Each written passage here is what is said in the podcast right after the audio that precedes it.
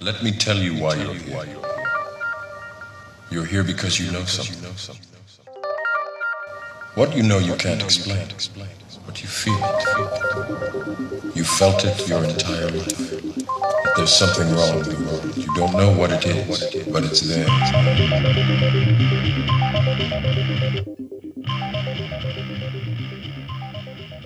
Hello, friends, and welcome to the Seeker Podcast with Six Sense Media and Service of Change. It's the show that challenges reality, questions at which we've been taught in hopes of inspiring a new direction of thought to bring about change. We make the paranormal feel quite normal and the supernatural quite natural. That's exactly what we aim to do once again on this episode of the Seeker Podcast. I have Ray Davis, author of Anunnaki Awakening, founder of the Affirmation Spot, my good friend and Sixth Sense Media co founder. He's going to be on here this evening talking a little Anunnaki, talking some ancient history, and delving deep into the future potential of AI and how it's influencing and affecting our lives today. It's a great discussion. You don't want to miss that coming up in the next half of the show. Got some things in the news I'm going to cover as well, some interesting stories as we're tracking continually. You know, we, I'm seeing constantly now, if I'm on YouTube, if I'm on listening to the radio, the interruptions for these political advertisements. I hate when these things come up. I don't want to see them. I don't want to hear them. I don't want to listen to them. I think they're cheap. I think they're eh, they, they insult me at this point. I hate these. I hate them. I hate these political ads. They drive me crazy. And I was thinking, and obviously I'm biased given the platform that I'm on, but I had this issue with the last election when Trump was elected in the office, you know, and I've talked about this story I chose not to vote because I couldn't pick between Trump and Clinton, and I, I just I, I couldn't decide. I couldn't I couldn't vote, and I caught a lot of flack from some people. Um, some people I still haven't spoken to since that election because they they stopped talking to me and called me un-American because I didn't vote.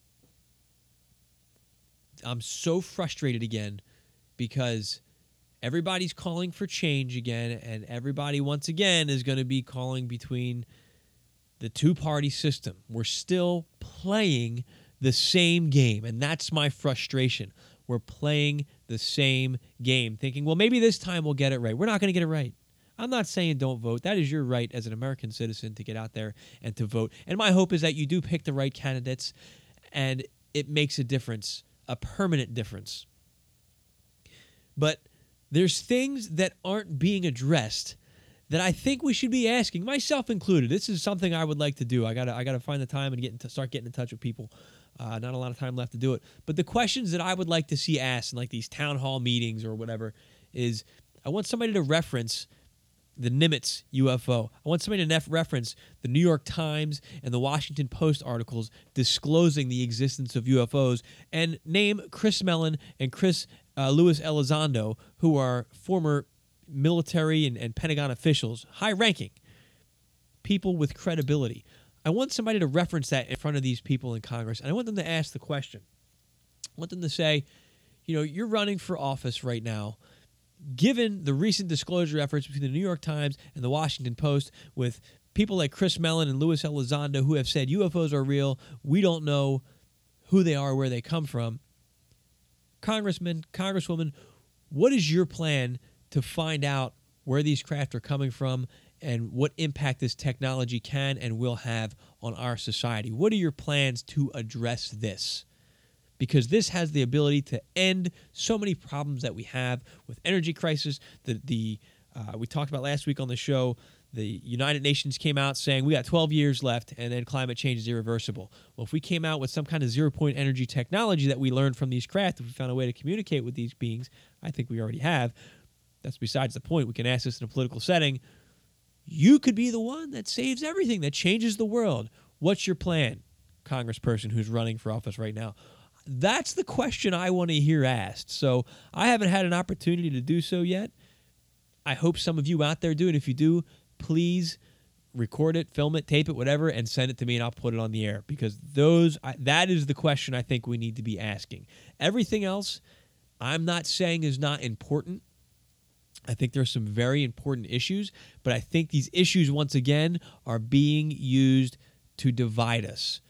They're being used to divide us again. I was talking to a friend um, last night who's very involved in, in um, you know, civil rights and, and um, activism. And he, and he was telling me, he says, you know, even in the Black Lives Matter movement, we're divided now. Where before I could sit there and say, well, here's how we feel. And he said, now I had somebody come up to me and say, well, you don't speak for me because I'm a gay black man. And I'm not knocking anybody for for whatever stance or choice you make, but my point is that we've become so individualized that we're now divided even in the subgroups that we've already affiliated with. Nothing's going to get done. We need to put our differences aside and listen to what people are saying. Oh my goodness. So in our in our fight for freedom, we have lost our ability for tolerance. And that's what we need to get back because you can't have freedom without tolerance. Because if your freedom infringes on the freedom of somebody else, well, then that's not freedom, that's oppression. So I, I did that show last week. But anyway, that's my thoughts on that. I want to get into some some news stories. This one I find very inspiring. This comes from the Huffington Post. California just officially banned the sale of animal tested cosmetics. California Governor Jerry Brown signed a landmark bill into law on Friday aiming at banning the sale of cosmetics that have been tested on animals. I'm going to have this link in the show notes and in the secret newsletter at sixcentsmedia.net. I want you to read it. I want you to share it. It's exciting to see that, you know, and this, again, getting personal here for me because that's kind of how I do things. But this reminds me of the thoughts that I had when I wrote my my book i am human and we are not who we think we are. And when my father was dying it's what if one day we came to the realization and some of us already have come to this realization that we're not the top of the food chain and that we are currently being harvested and experimented on? How number one how do you feel when you have that realization? Because i know i was i was massively depressed i was massively paranoid and afraid at that possibility. But it also changed my perception of how we treat what we consider a lesser species. I don't mean it in that sense, but you know how we treat the animal life, the plant life. We have no respect or no regard for their life. How quickly would we change the way we do things if one day we found ourselves in a cage? One day we found ourselves having memory of being experimented on? Would we change the way we interact? Otherwise, what right do we have to demand our own freedom if we ourselves are oppressing the lives of others? So I think California made a great move here. I'm excited to see that that movement. All right, where are we at here? I have a Facebook article here Facebook's election war room takes aim at fake information. Dun dun dun. Menlo Park, California. And, it, and this comes to us from uh, the Associated Press. An otherwise innocuous part of Facebook's expansive Silicon Valley campus, a locked door bears a taped on sign that reads War Room. Behind the door lies a nerve center the social network has set up to combat fake accounts and bogus news stories ahead of upcoming elections. See, this is it right here, my friends. This is what's scaring me. Now, they're using the, these elections, and again, from what I'm reading, the next presidential election is going to be a disaster. But these fake accounts, yeah, they, they cause some problems, definitely, but I think they're just using this as an opportunity to enact censorship and that's very scary and very concerning to me. And again, as I said last week, the bigger threat is AI having the ability to craft its own fake news stories based on your own metadata. So this story is going to be tailored just for you to hit all your trigger points. And, and on top of that, I know we have things um, like slander. You can't print lies about people and things of that nature. We have to be mindful of that with stuff that's out there. But some of these things, are people expressing an opinion. And if it's clear that they're expressing their opinion, then they should not have the right to target them and shut them down because your opinion is different. I was talking with Ray earlier today about, uh, I think it's an NBC article or, or Ray, I forget exactly what it was. I should pull the article up, shouldn't I? But what they're talking about, and I will have the link to this in my show notes. I don't have it in front of me at the moment. But what they're talking about now with YouTube being a problem for a, as a breeding ground for extremism. Now that's a buzzword, that's a scare word, it's a hot button. Oh my gosh, extremism. Okay, it's okay with me. Take some of my freedoms away because they're, they're, it's breeding extremists. Is that true? Yes, I'm sure there are extremists watching it. But what? How do you classify an extremist? Would my show count as extremism now? What about in five years? Was Alex Jones an extremist? Alex Jones was an extremist but did it warrant his freedom of speech being taken away? I, I think we're starting to see the dialogue and the rhetoric that is really going to limit what we can say publicly, what we can say on the air. This is supposed to be the land of the free. And uh, of course, I'm going to tell you, it's the Russians, it's the Russians. No, it's all of us. And we have the right to express ourselves. But as soon as you start talking bad about the establishment, well, now you're on the radar. So that's a scary thing. So this kind of piggybacks on that. I'll have those links in the show notes as well. Another story here. This one's coming to us from LMT Online. It's titled As NASA's prized telescopes falter, astronomers fear losing their eyes in space. So now we're having more issues with telescopes looking up into space. America's great observatories, the Hubble, Chandra, uh, Compton, and Spitzer space telescopes, have peered into the unknown and made breakthrough discoveries about newborn stars, dark matter, and the age of the universe itself. But these telescopes, whose era began in 1990, are aging, if not already dead, and there is no budget or political will to replace them. This sobering reality has underscored this month when two more beset by technological problems, including the Hubble Space Telescope, that temporarily halted their science. Shrinking budgets and delayed projects means astronomers will lose some of their key eyes in the skies before NASA can launch new telescopes. It will make some research impossible. I'll share the rest of this in the show notes. You can, you can read it and, and see how some of these are getting shut down or not working well. I don't know if I buy it because, on one hand, we're talking about let's build a space force. We're talking about um, you know, UFOs are real, yet we don't have the budget for our telescopes to look up into the skies uh, here's my conspiracy brain. Maybe there's stuff buzzing around up in the skies right now that they don't want people to see, so they're shutting these things down. I mean, we had the Solar Observatory down in New Mexico shut down a couple weeks ago. Um, is it connected? I don't know, but eh, you know, where there's smoke, there's fire, and this is starting to add up to something that I think uh, warrants our attention, and we we should question that authority that's saying, ah, they're just getting old. We don't have any money for it. You don't have any money for it, but you're talking about a space force. Come on, get out of here. Doesn't make sense to me, my friends. So, something to think about. I'll have that in the show notes at sixcentsmedia.net. Make sure you sign up for the secret newsletter. Get my free ebook, I Am Human. We Are Not Who We Think We Are. And you'll get the newsletter every week in your inbox on Sunday morning. All right, my friends, I want to move on to Ray Davis. We have a lot to talk about tonight. We're going to talk a little Anunnaki. We're going to talk about AI and its infiltration into our lives. So, without further ado, let's get to Ray. He is my Sixth Sense Media partner in crime and co founder. He's the founder of the Affirmation Spot and the author of Anunnaki Awakening. Always has some wonderfully insightful things to share. And we've got him for the show this evening. We're going to get into some AI stuff and beyond talking to Ray. Ray, how are you this evening, my friend? I am great, Dennis. It's great to be on again. Great to talk to you. Always great to have you on the air. Uh, always something interesting to get into. You always bring such wisdom uh, from a variety of sources to tie into things. So I'm, I'm looking forward to it. We're going to talk about some AI stuff tonight, AI in the workplace, and, and almost uh, you know man and the machine merging. Uh, before we get into that, why don't you give us an update? Just how how have you been? What's new in your world that you're uh, that you're working on that you can share with us? Um, well, as you know, I've been very busy on the day job lately, so it's been kind of a, a slim pickings for time to work on other things. But I, I have been working on um, Anunnaki Awakening, the second book. Um, it is coming along.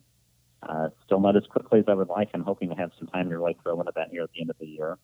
Um, been doing some things to revitalize the affirmation spot earlier this summer. I um, finally got that off uh, the old Yahoo platform, got it on Squarespace and have uh, been revamping that site a little bit, promoting that, and I've been learning Instagram.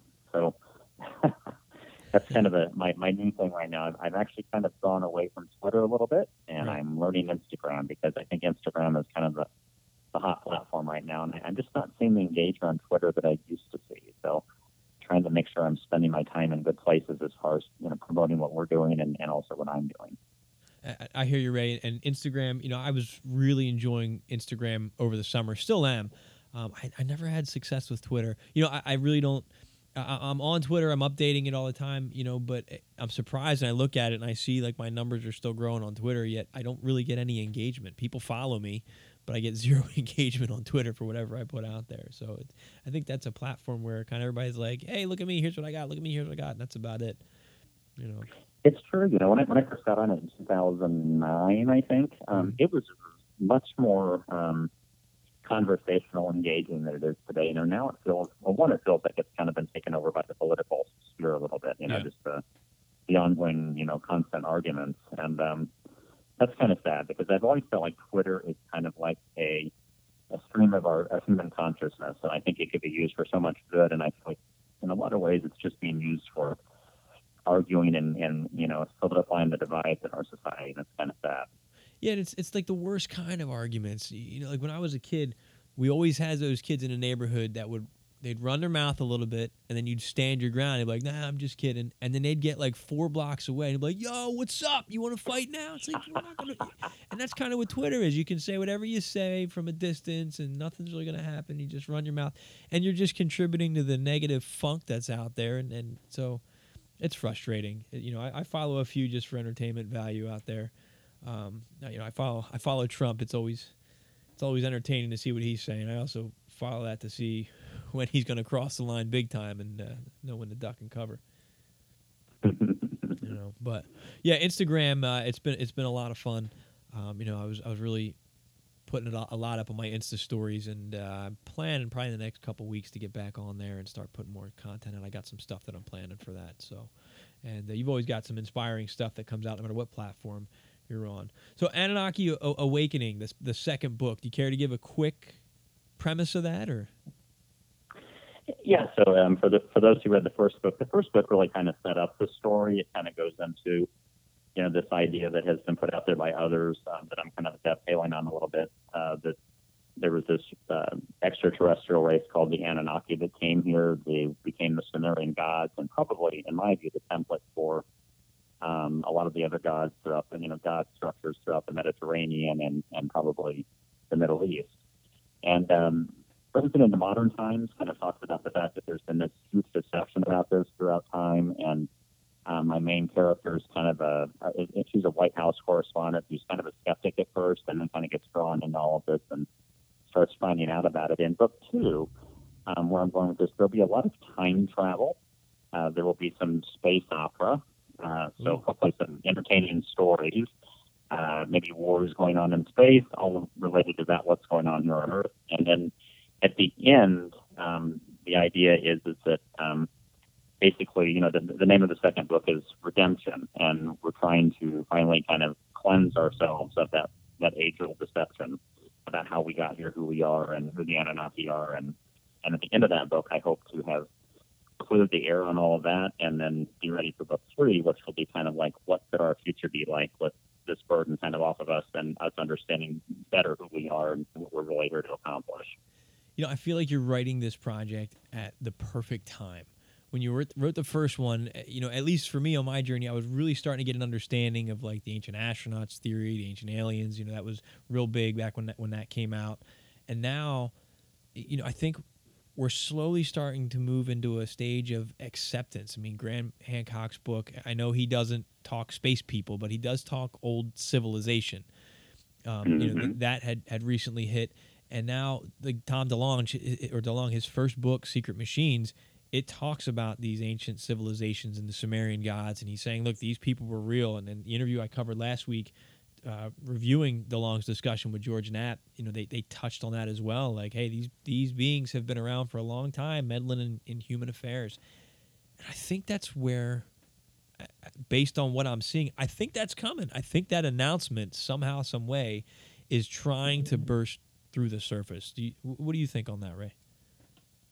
Oh, I absolutely do. I think we're getting closer every day to um, to understanding the truth about that. And I, think what's less important, even than that information just being out there in the open, in the open, is I think it will help all of us to dissuade ourselves. And what I think are some paradigms that you know a lot of us subscribe to on this planet that are that are fairly negative about humanity. And I feel like um, you know a lot of we lot of reinforcement for this idea that humanity is a bad thing, the negative thing. You know, we're just we're just horrible creatures, you know, ruining the earth and that sort of thing. But I, I kind of see it as garbage in, garbage out. We've had a lot of garbage dumped into us, into our consciousness, into our um, self concept of ourselves, and I really feel like this disclosure of the fact of you know this ancient intervention, who we really are, really will play a huge part in helping to help us break out of those paradigms and get into a more positive space. And that's really the part of it that I'm looking forward to.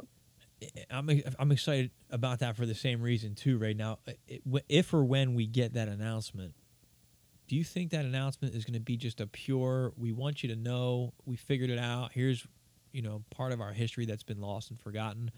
Or do you think there's some agenda behind this that's saying we're going to give you some truth, but we're also going to keep using this truth to manipulate you? What are your thoughts on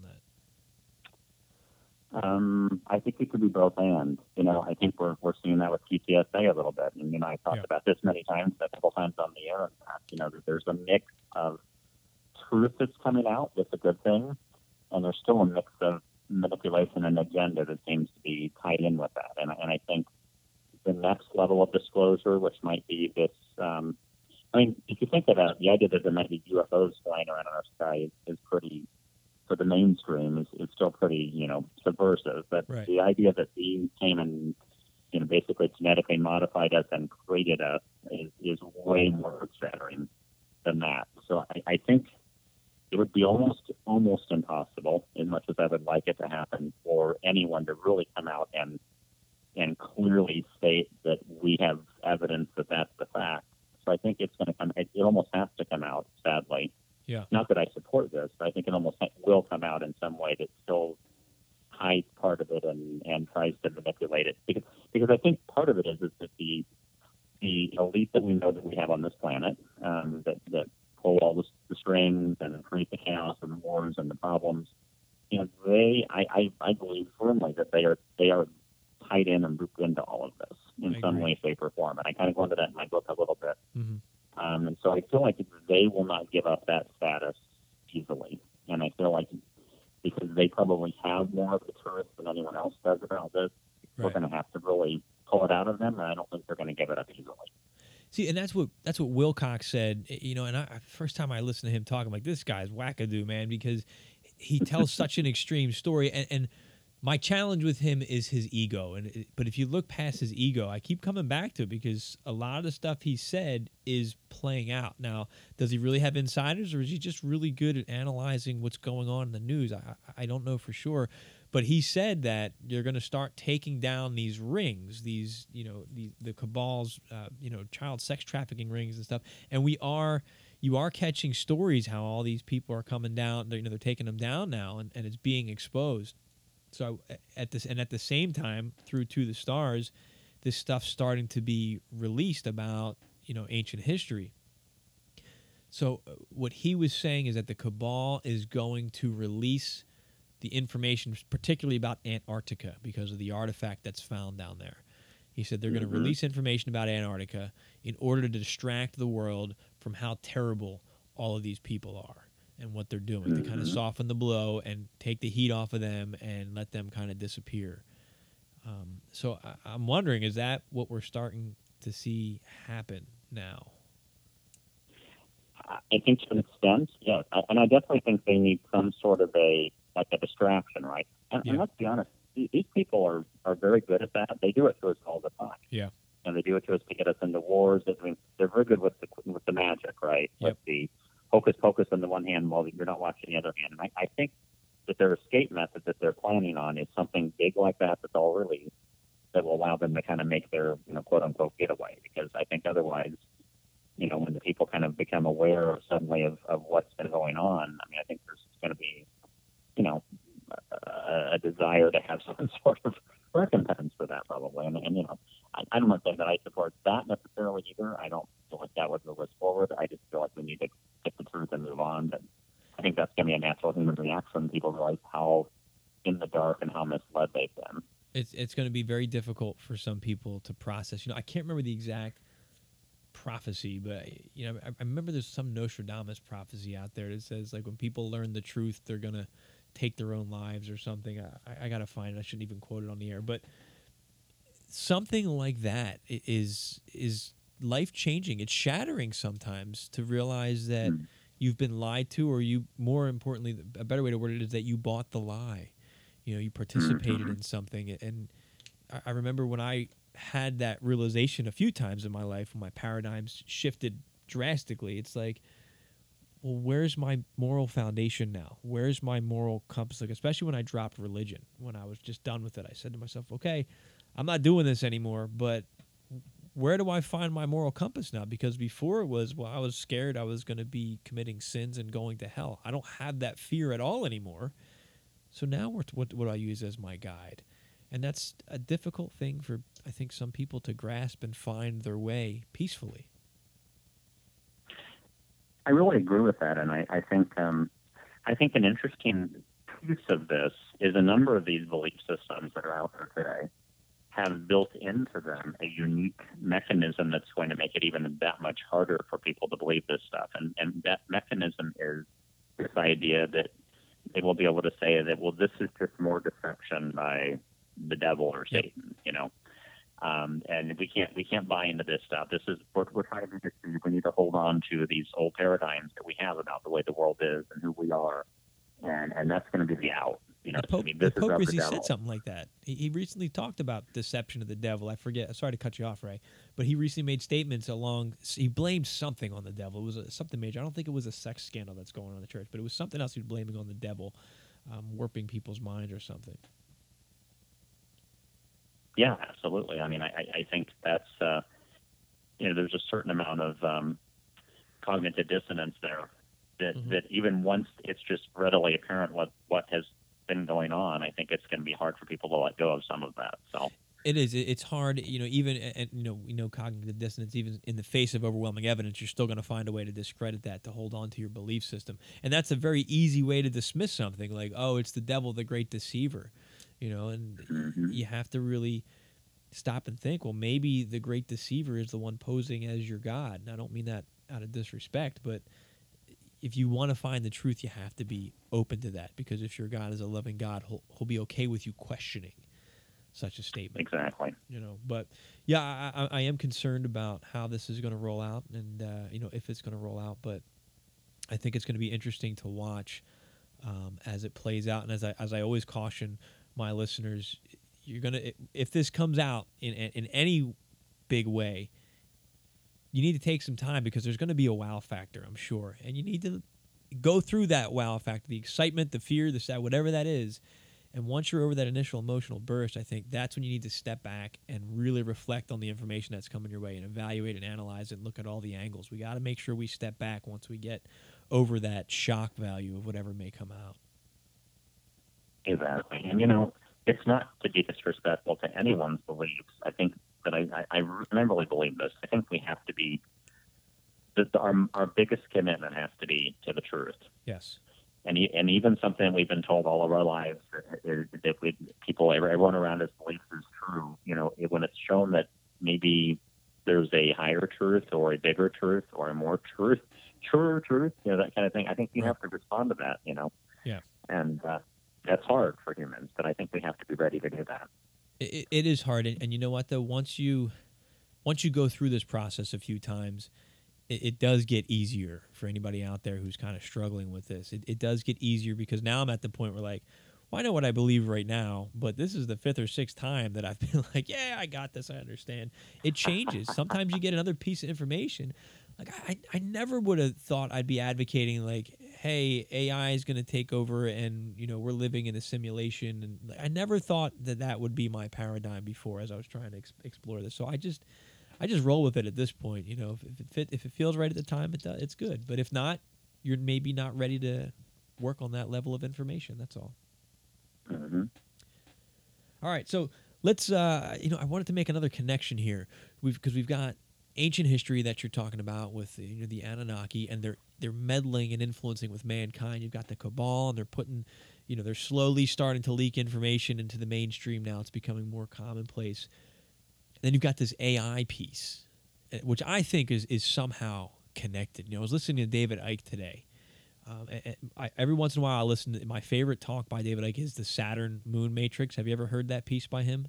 Hmm I have. Oh my gosh, it's it's fascinating, and, and for me, it fits so much of what we're seeing. I think in our existence, he you know, and in summation, for those who haven't seen it, I'll have it in the show notes. He said we used to be a heart-centered society, kind of like the people in um, what's that movie? Uh, now I'm, uh, Avatar.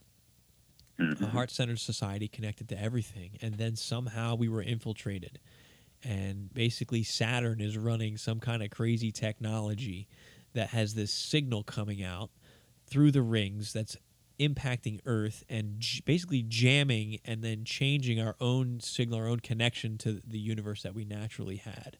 And the moon was put. In, I- this sounds wild for anybody that hasn't you know gone down this path, but and then the moon was put in the place, and he goes through and says, you know, the moon, it, it's such an anomaly because it really shouldn't be where it is, the size it is, the way it is, and the moon was put into place to amplify that signal and uh, continue to keep us contained, basically.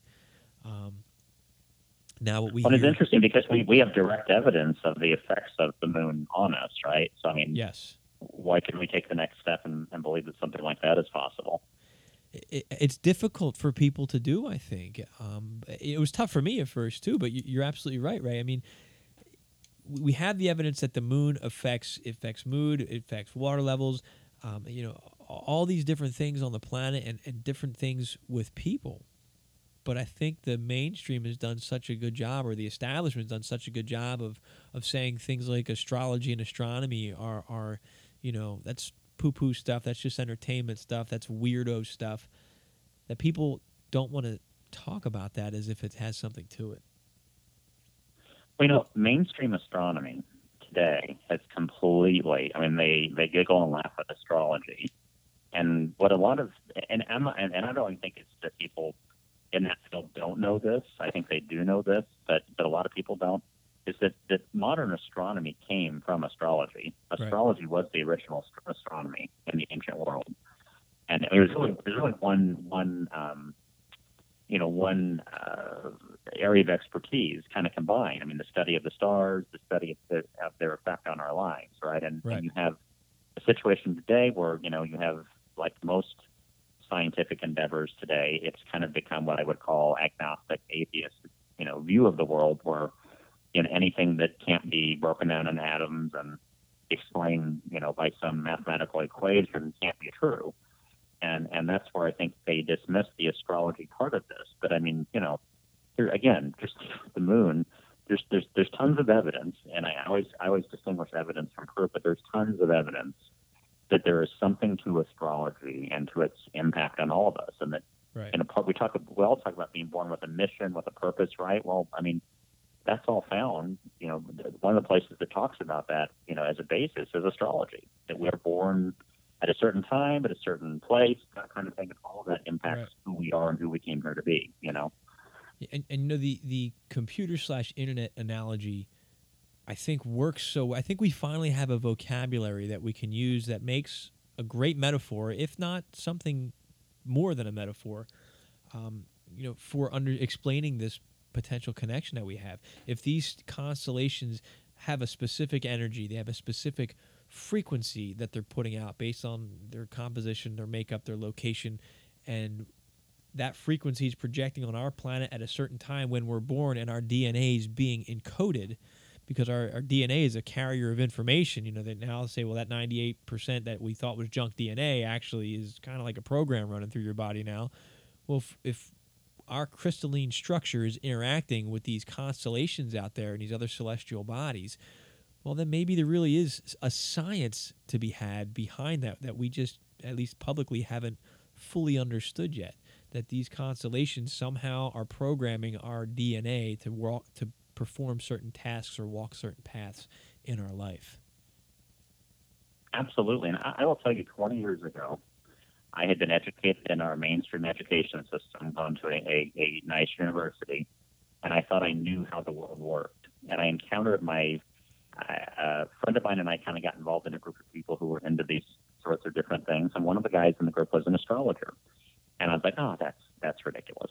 He was also the first one that told me that there were 12 men someplace that were running in the world, which I also thought, also thought was ridiculous. at the time. There, But that there were 12 what's? I- but been somewhere in the world in a in a smoky room running the world, and I thought, well, that's that's crazy, you know, Right, that's lunatic stuff, you know. But but but no, over time, after talking to him, um, my about astrology, my um, and, and not just him winning the argument because I'm not easy to win an argument against, but Right. he really showed me and kind of proved to me and showed me things in my own life tied to my chart that really convinced me that there was a lot to this, you know. And I, I thought I knew. I think a lot of people are like that. They've been educated in the system and and they've been told that's you know voodoo, Yeah. stay away, you know, you're no good.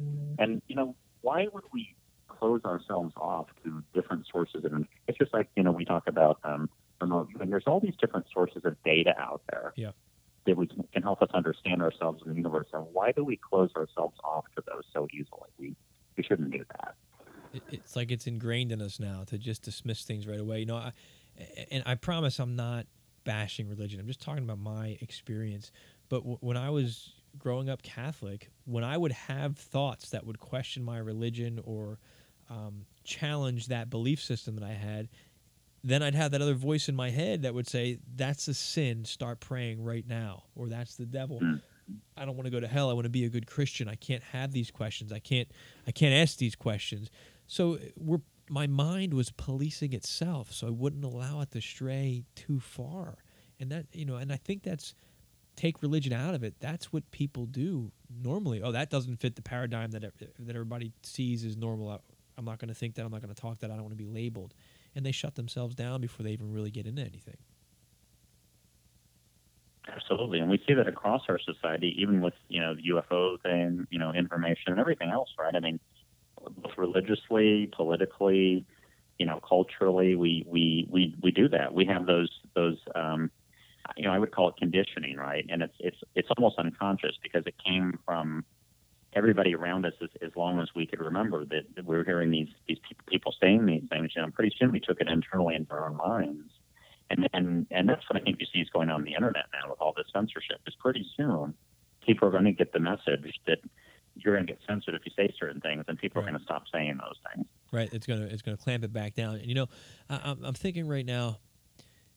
I try to stay away from the term waking up, but do you think there Mhm. has been somewhat of a, a big awakening in the past? Let's say even starting in the '80s, with with psychic phenomena, with U- openness to UFOs. Do you think there really has been an awakening? I, I think it's has wider acceptance than it did back then. I mean, this stuff it's it's hard to remember. You know, either for either of us, we're not quite old enough to remember this, but I, I do kind of remember as a kid.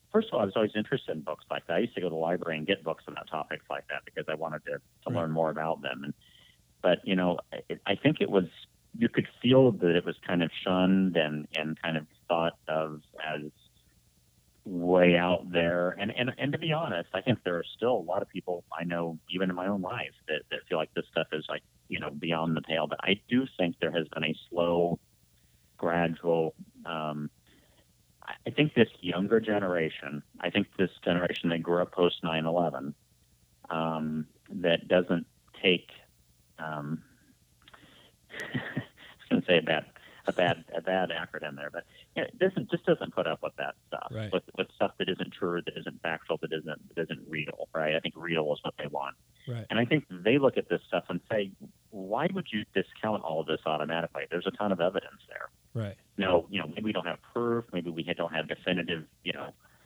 uh, you know, that, that, you know, that it's truth yet, but I, I'm not going to dismiss it because I think, you know, there's a lot of evidence there. And I think that's how this generation, the younger generation, looks at things. And so I don't know that, that the older generations that are still here have awoken that much. I think they're kind of still in, in a bit of the, the dream, but I think this younger generation is forcing that because they're just not putting up with that kind of stuff anymore. which is scary because this younger generation is more connected to the tech. So it's a, I think Yeah. it's a double edged sword, which is the point I, I was kind of leading us towards, is that that if that if, if Saturn and the moon and all that holds true, and there's this hack to kind of keep us repressed, it feels like some of us are starting to break free from that signal for whatever reason and they talk about you know you get into the new age movement they talk about you know the frequencies are changing of the earth and it's liberating for us and we're ascending you know and i'm not really going down that road but if any of that holds any value, maybe there is, is stuff that's changing that is accounting for more people becoming aware of kind of who we are and our connections to things. I suspect then that this push for AI and this push to merge with tech is to get us under the reins again, to put us back to sleep, to put us back under control of whoever is in charge of this secret cabal out there. I agree, and I think I think there's something we need to think about, and that is, that this um, cabal, maybe not in the exact form it is today, but in some form or another, is not something that started 50 years ago or 100 years ago. This is something that has maintained itself across cultures and across time, really for, for thousands of thousands. years in one form or another. Yeah. And these people have not done that. These people, and perhaps their off-world, off and other dimensional help, have not done that um, without being very smart. Yeah. And I think that the the tech is both the power of this generation and also its kryptonite. Yeah. And that's, I think, the method that is being used to keep a generation that otherwise might go off the rails because they are open thinking and they aren't, you know, going to be bound by tradition and just because someone said something, right, um, anymore. And then, but the tech is like their kryptonite. That's a, that's a very good point, Ray. And you, and you know, I, I use that as a word of caution that this whoever's running this, these elites, these elders, these people in charge, because they are so old, I try to make sure we stay humble when we think, oh, look what we're learning now. Look what we're uncovering now. I, look at things like when people talk about the the Bilderbergers and and you know what they're doing.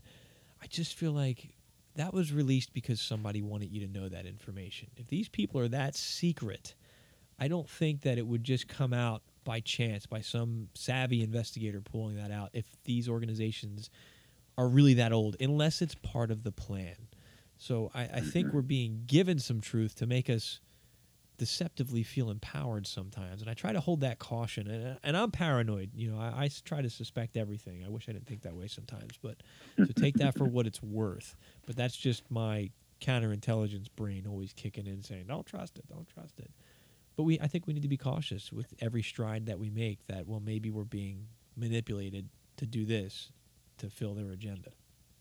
Well, I think you're being too hard on yourself to even use the word paranoia because I, I think what it is is it is uh, a person who is looking at the facts, looking at the evidence, and saying, "Gosh, we've been lied to a lot for a long time." Mm-hmm. It, it's not really paranoia. It's really just someone seeing the fact that the reason the world, and here's the thing, anyone listening to this out there, I, I would challenge anyone listening to this out there to really go and you know, close, turn off the computer for, for, for an hour, sit down in the room, turn off the lights, close your eyes, and sit and listen and tell me that you feel like the way the world is operating is in sync with who you are. It's not. Yeah. Um, we are all being driven along, and this is kind of what we're going to get into a little later. I'm not really trying to make the segue, but it's it's it's it's not aligned with our energy to Ike's point. It's not aligned with who we came here to be. And so there's a there's a, a fundamental manipulation just from that standpoint, and everything else goes from there. So I don't think it's paranoia. I think it's it's a realization that whoa. Yeah. I mean, we have been led down a primrose path path here, and and it's like you get you. It's, we were talking about everyone realizing that hopefully at some point, but a few of us have started to realize it on our own, and that, that's I think the deal. And I think that's what I guess maybe use the word paranoid, or, or it's scary because people don't want to listen to you. People, you know, you start talking about that, and people are like, "Ah, oh, yeah, my cell phone's listening to me." Yeah, and it's like, here's the document, the WikiLeaks, Edward Snowden, like it's here. Yet you have it everywhere, you know. So like, you know, I almost feel like I, I, we were talking before the show. I was watching Invasion of the Body Snatchers and then the remake called The Invasion with Nicole Kidman. I watched both of them over the last two weeks, and it just resonates so strongly right now that everything that they were saying in there and, and things that we cover on this show. People aren't chasing me and, and you know trying to kill me like they were in those movies, uh, not yet anyway. But I do feel like I'm looking around sometimes and saying things like, "All right, there's a secret. I, I think I know it, and no, everybody else is looking at me like I'm the crazy one or like I'm the problem." You know, it's a weird place to be. But let's let let's move into that segue that you were saying. You know, talking about you know, how, how are people being conditioned? I know you were saying that you're seeing it in the workplace. You know, people and AI and kind of this merger. What you, what are you seeing now, Ray? Well, so as I mentioned at the top of the show, I, I've had a little situation at work and on the day job the last few weeks here where we have really been pushed to the limit on a project, and and that's okay. I, I've been doing this for a long time, and there are times you have to do that. But we're working on a new um, model at work. It's called the Agile model, and it's one of a number of what I would call efficiency models um, out there. There's Six Sigma, Kaizen, you know, Kanban, Lean, Scrum. These are all efficiency models that were either um, generally have been designed by engineers or scientific types, uh, you know, software developers, things like that, all to try to make human beings more efficient in the workplace. And if you go read the, the language on any of this stuff, you go look these things up, you see that a lot of the language is about, you know, doing stuff faster, better, no mistakes, you know, um, more efficiently, you know, da da da da da. And I'm starting to think this is not human energy here. Right. This is an energy that's driving human beings to a limit. You know, we, we talked about before the show here. We have a computer in our head that's called our brain, and yeah. it's pretty amazing in a lot of ways. But the way it works is on reflection and on um, thinking through things and, and making decisions that way using reason. And it's almost like um, in the workplace today with all these, you know, management efficiency systems in place. And I'm not saying that they, there's not, they're not logical in a way. They, they are. I mean, businesses are looking to make more, more, more profit on every dollar and that kind of thing. But they really are, are an energy, I believe, that is really contrary to most people and the energy that we would live by. And, and it started occurring to me what we're, what they're doing is they're really kind of driving us um, toward a world where we're going to reach a human breaking point, and AI in the workplace is going to be the only answer. And we've all seen these articles of, you know, predictions by a McKinsey Group, which is a huge consulting firm, saying that 800 million jobs are at risk in the next, you know, 15 or 20 years. Right. You know, around the world and things like that. And, and you know, we don't hear our politicians talking about what does that world look like when we get there. And it was interesting. Barack Obama actually did give a speech on this the other day. It's interesting now that he's out of power, he's talking about it. Right.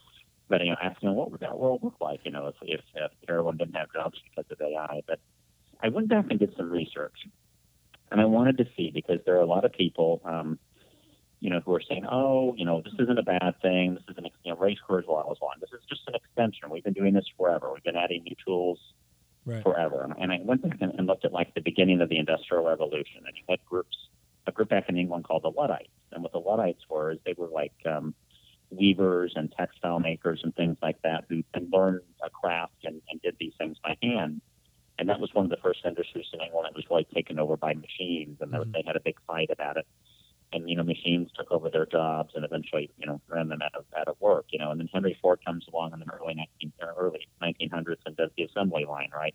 Yeah, it's making people more efficient. All this I think, and then you have all these, these systems I just talked about coming through now, robotics, you know, back in the 70s and 80s. But I think the difference is this time, and I think this is the part that people need to understand, is all of those processes and all of those um, machines that replace jobs, they, they were replacing jobs, but this AI and this robotics, this machine learning that we're seeing now is meant to replace us. Yeah.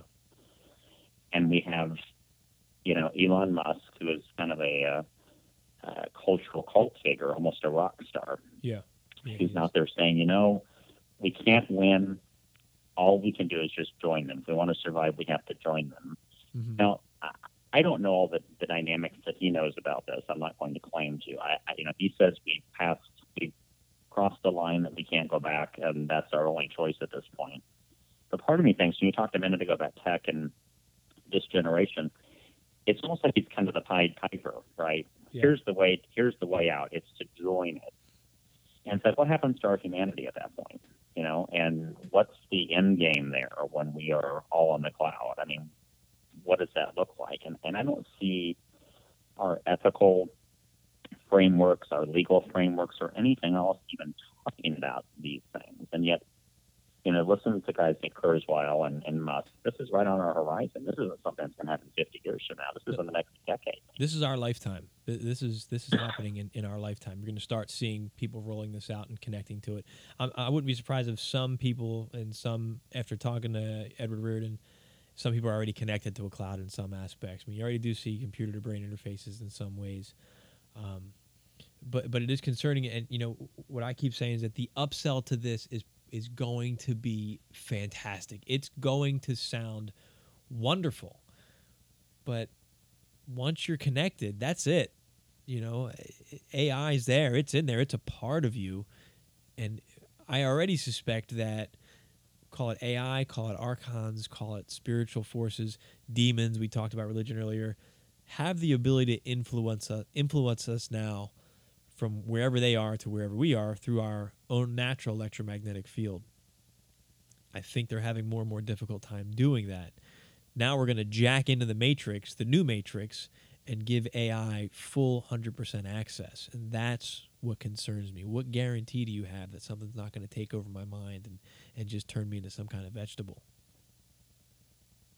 Honestly, we have none, right? Mm-hmm but we would live in a we would live in an environment at that point, I think, where human reason and human values would not have a place anymore. It would all be whatever is most efficient. Yeah, we'd be and, the, we'd be the grays. We'd be the the hive mind grays working for the for the collective, for the benefit of who is ever in control of the hive. Absolutely, and and and and and one of the things that in that kind of a mindset or, or a mentality or a process, one of the things that messes up the system is anyone who disagrees or dissents or does that. That that that is a, in, a, in, a, in an AI computer type of a, of a mindset, a right. mindset, that's disrupted even more so than it is in our human culture today, and, and it won't be tolerated either. No, you'll be deleted. You'll be you'll be you know targeted for deletion. You know, and, and coming back to the Greys, thinking about that you know, I did a show on this, uh, I guess, a month or two back, but there, I there's, think there's so many parallels for so many reasons. I mean, some people say that the Greys or some of the Greys are from the future, that they're us, that we evolved into the Greys. Some people say the Greys mm-hmm. are just a form of AI, some kind of cybernetic, um, you know, biomechanical organism, um, you know, or some kind of avatar system. But it scares me that we're seeing what could possibly be our own evolution quickly into a race like that where we're going to be giving up fruit mm-hmm. because I've read some accounts where they say they were doing the abduction programs because they were when they weren't harvesting or caring for human souls they were saying you know they, they need our bodies for some reason they that you know to build the hybrids or in some accounts they they envy our individuality and that didn't make sense to me when I was you know 18 years old reading books about this stuff like, well, what's a hive mentality? But if you look at a race that's like, yeah, we're all connected to the same brain, and we see how you guys can have your own individual brains. Maybe if we do some kind of uh, crossbreeding, we can put our consciousness into your bodies and be free. Wow, there's a lot of places to go with that. You know, if if they are from our future, then then presumably they've already gone through all of this that we're talking about, and mm-hmm. maybe they are when they talk about hybridizing with us as humans now and trying to get back some of those things. You could almost yeah. see it's an attempt to reach back from the future to try to undo what we're about to go through. Yeah, you know, time travel might be the antidote eventually, right? I, I can't I can't change what is now, but I I can go back to the past now if I have the ability to time travel, which AI probably will give us in short order. I mean, there's a lot of good things about AI, right? It could it could theoretically take all the data we have on cancer and and and resolve it quickly. It could theoretically figure out how to time travel quickly, but but maybe they are coming back to try to reach back to, to reinfuse themselves with that organic biological um, piece of them piece of themselves, you know, that we represent, and that because you know one of the things that you know all the abductees talk about is that they always say we have a right to do this. We yeah. have a right to do this, and we have to do it. Mm-hmm. Mm-hmm. And, and, you know, I could go a couple directions with that. You know, we'd be saying the same thing. We have a right over the, the chimps in the laboratories. I don't believe that we do have that right, but that's what the scientists would be saying as well. But it's a good point. Is if they are us, then they would feel that they have the right. But now, I mean, we can go like you said, so many directions. You get into the time travel piece. You know, can they come back to the past and change the future, or when when you talk, you know, some of the stuff that Philip K. Dick talked about and talking about the multiverse.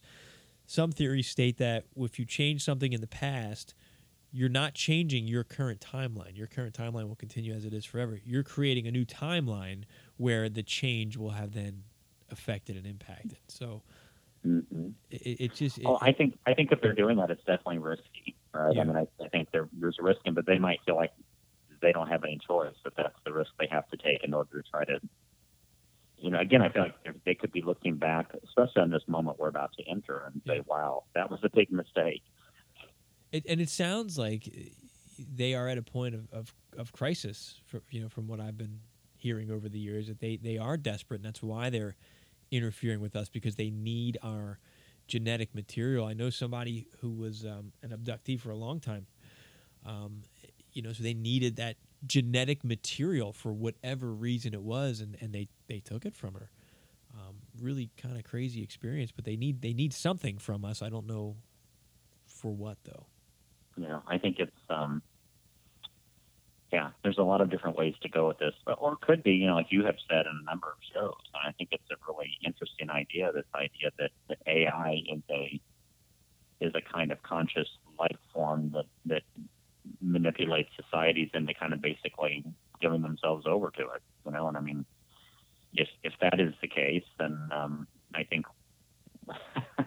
I think they're succeeding here. It appears. It appears there are people ready to put their literally put their, their wrists out, put the chains on, and and and and march on into the to the cloud. So I, I really think that AI, you know, the more that I've been doing this show and, and researching this, I do think the AI is some kind of virus that's proliferating throughout the universe and it's infected our planet. And I think it does the long game. You know, again, I keep coming back to Corso and, and the chips that they found at Roswell. If if what he said was true about the Roswell crash, I mean, a lot of stuff changed.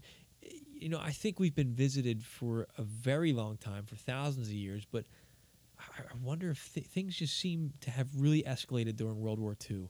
And, TruthStream mm-hmm. has, has nailed that same time period. And they talk about a lot of the changes that were put into place there. But, you know, I wonder, was, was something seeded then, whether it was information or the actual technology, that then this is just part of a long, like a long game plan that, that takes 80 to 100 years to fully play out?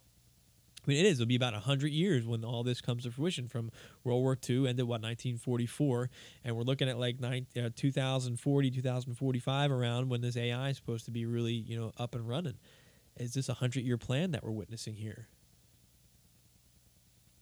Well, yeah, I mean, you know, y- we see that even with our own elites. You know, I mean, you, you can't.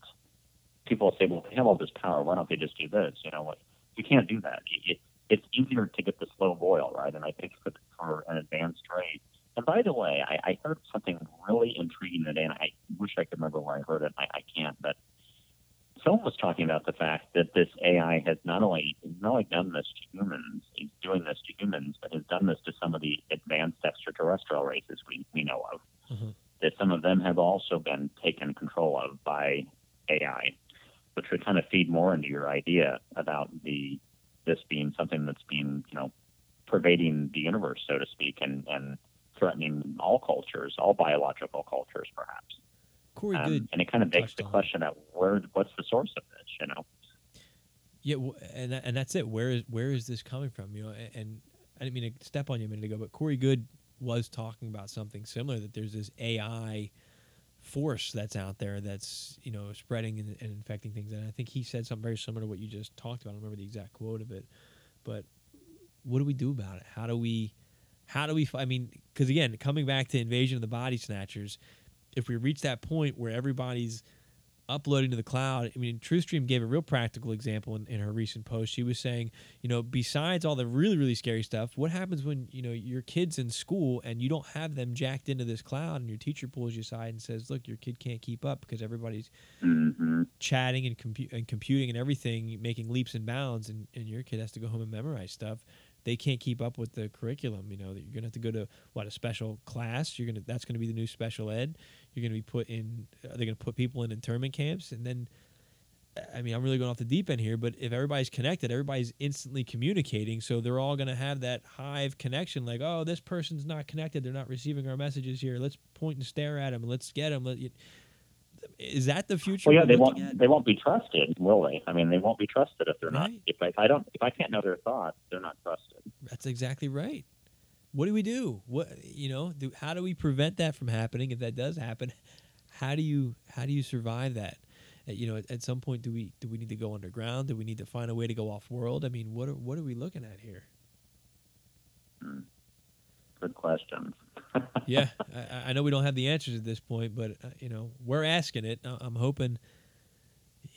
You know, I, I hope that some of my listeners out there are people like with all these connections, and one day they're just going to be like, "Look, here's what's going on. Here's what you do. Now's the time. Get the information out there to everybody." You know, in my uh, in my fantasies, that's what I'm envisioning. But I don't know. I don't know, Ray. All right. Well, I think we're uh, we're coming close to the end of our time here, Ray. Do you have any final thoughts? Uh, you know, before we do final thoughts, why don't you uh, why don't you plug anything you want to plug tonight? Contact information, websites. Uh, yeah, you can reach me first. First at sixsensemedia.net. Um, you know, been a little bit sidetracked here lately, but um, put a new video up there today, and we're gonna. You know, Dennis and I are gonna make this happen. We really want to give, put together a, a media outlet that that questions things, that asks these questions we've been talking about tonight, that um, drives discussions and directions that may be uncomfortable for people, but may be important for all of us. And, and you know, that's something we're committed to. So definitely sixsensemedia.net. Um, you can find me, you know, on any social media platform with the Affirmation Spot or affirmationspot.net, and then of course Anunnaki Awakening. Um, you can find me aatrilogy.com, or uh, probably for Anunnaki Awakening, the best place to find me is on my Facebook page. I have a significant following there, and, and get some good dialogue going there. So those are the places you can reach me. Excellent, Ray. And any final thoughts on what we discussed tonight? You know, just uh, you say it every week at the end. Keep an open mind. You know, I, I think we have to keep asking questions. I think to stick our head in the sand right now would be um, devastating to us. And I'm not sure that we can stop everything from happening, even as it is. But I, I do know this: there's a power within all of us, and you and I have talked about this before. Mm-hmm. Um, and and you know, ancient teachers have told us from time immemorial that there is something within us that is more powerful than we can understand. And I, and I will say this that I, I and I've said this before too. You know, there is a, a a an aspect of free will in this universe that I think is a is an immutable law. I don't think any force or entity has the right to, to break that. And I think part of the reason to the extending of this might be negative and, and it's being thrust upon us, we have to agree to it. And if we don't agree to it, you know, that might be that might be the way we get out of it. So I would just encourage you to spend some time meditating, praying, whatever is comfortable for you, getting quiet, you know, hearing and listening to yourself, listening to the universe, and understanding that connection that you have, and that um, anything's possible through that. Good point, Ray. And, and I completely agree with you. And I've said it before. I think that that is our greatest resistance. It's our greatest defensive quote weapon, and I think is our greatest offense in counteracting this AI. I think that is our key right there to uh, to survival. Really, we got to get in touch, start meditating, start working with uh, remote viewing, and you know develop local communities of people, like-minded people who are on the same page as you, so you can have other access to information, the ability to learn stuff and know stuff as well, just like the AI is doing. I think uh, I think the AI is trying to mirror what we're actually capable of without it. So great points, Ray. It's uh, always a pleasure to have you on the show. I look forward to uh, our next discussion. Stay on the line for a minute. I'm just going to head and uh, close out, and then uh, we can pick up where we left off. Thanks so much, Ray. Thank you. Always a great discussion when I have Ray on the air. Uh, you never know where it's going to go. We had no intentions of uh, going that deep into Anunnaki. I'm glad that we did. I, I think we could have gone on for another two hours. Him and I. Uh, anytime we talk, we get into some really neat stuff, and I think it's all connected. If we, you know, the more you look into this stuff, the more seemingly unrelated things are actually connected in some really profound ways. Um, and Ray always does a great job of, of bringing that insight. So, Ray, thank you again for being on, my friend. I look forward to uh, our next discussion, seeing where it takes us, how far down the rabbit hole we can go. I'm kind of fried, my friends. So I'm going to go ahead and close out the show, but I want to direct you to seekermedia.net. That's our hub. That's where you'll have links to everything. Um, a great way to, to stay connected with us. Again, please sign up for the Seeker newsletter. You can go right to sixsensemedia.net slash I am human. You're going to get my free ebook, I Am Human and We're Not Who We Think We Are. And going to sign up for the weekly Seeker newsletter. It's going to have all the links to the stuff that we talk about in the show notes. It's going to have content from, from Six Sense Media. It's going to have content from me. Um, a lot of good stuff, and, and there's a lot of things planned on the horizon for us as well. So that's a great way to stay connected. As always, please continue to like, comment, and share. Like, comment, share, like, comment, share. If you're listening on, on SoundCloud, please give us a heart. If you're listening on iTunes, please give us a star rating. Um, all that stuff helps other people find the show. It tells those platforms, hey, this show is worth promoting, and they'll put it up, you know, wherever in that algorithm. It helps. It really, really helps. Um, so please support show. It's so easy. You just gotta click a button. That's it. Just click a little button. All right, friends. I'm out of time. My voice is shot. I'm Dennis Nappy II. This has been another episode of the Seeker Podcast, where small changes among the masses can have a massive impact around the world. I encourage you to be that change. Never stop questioning and keep an open mind.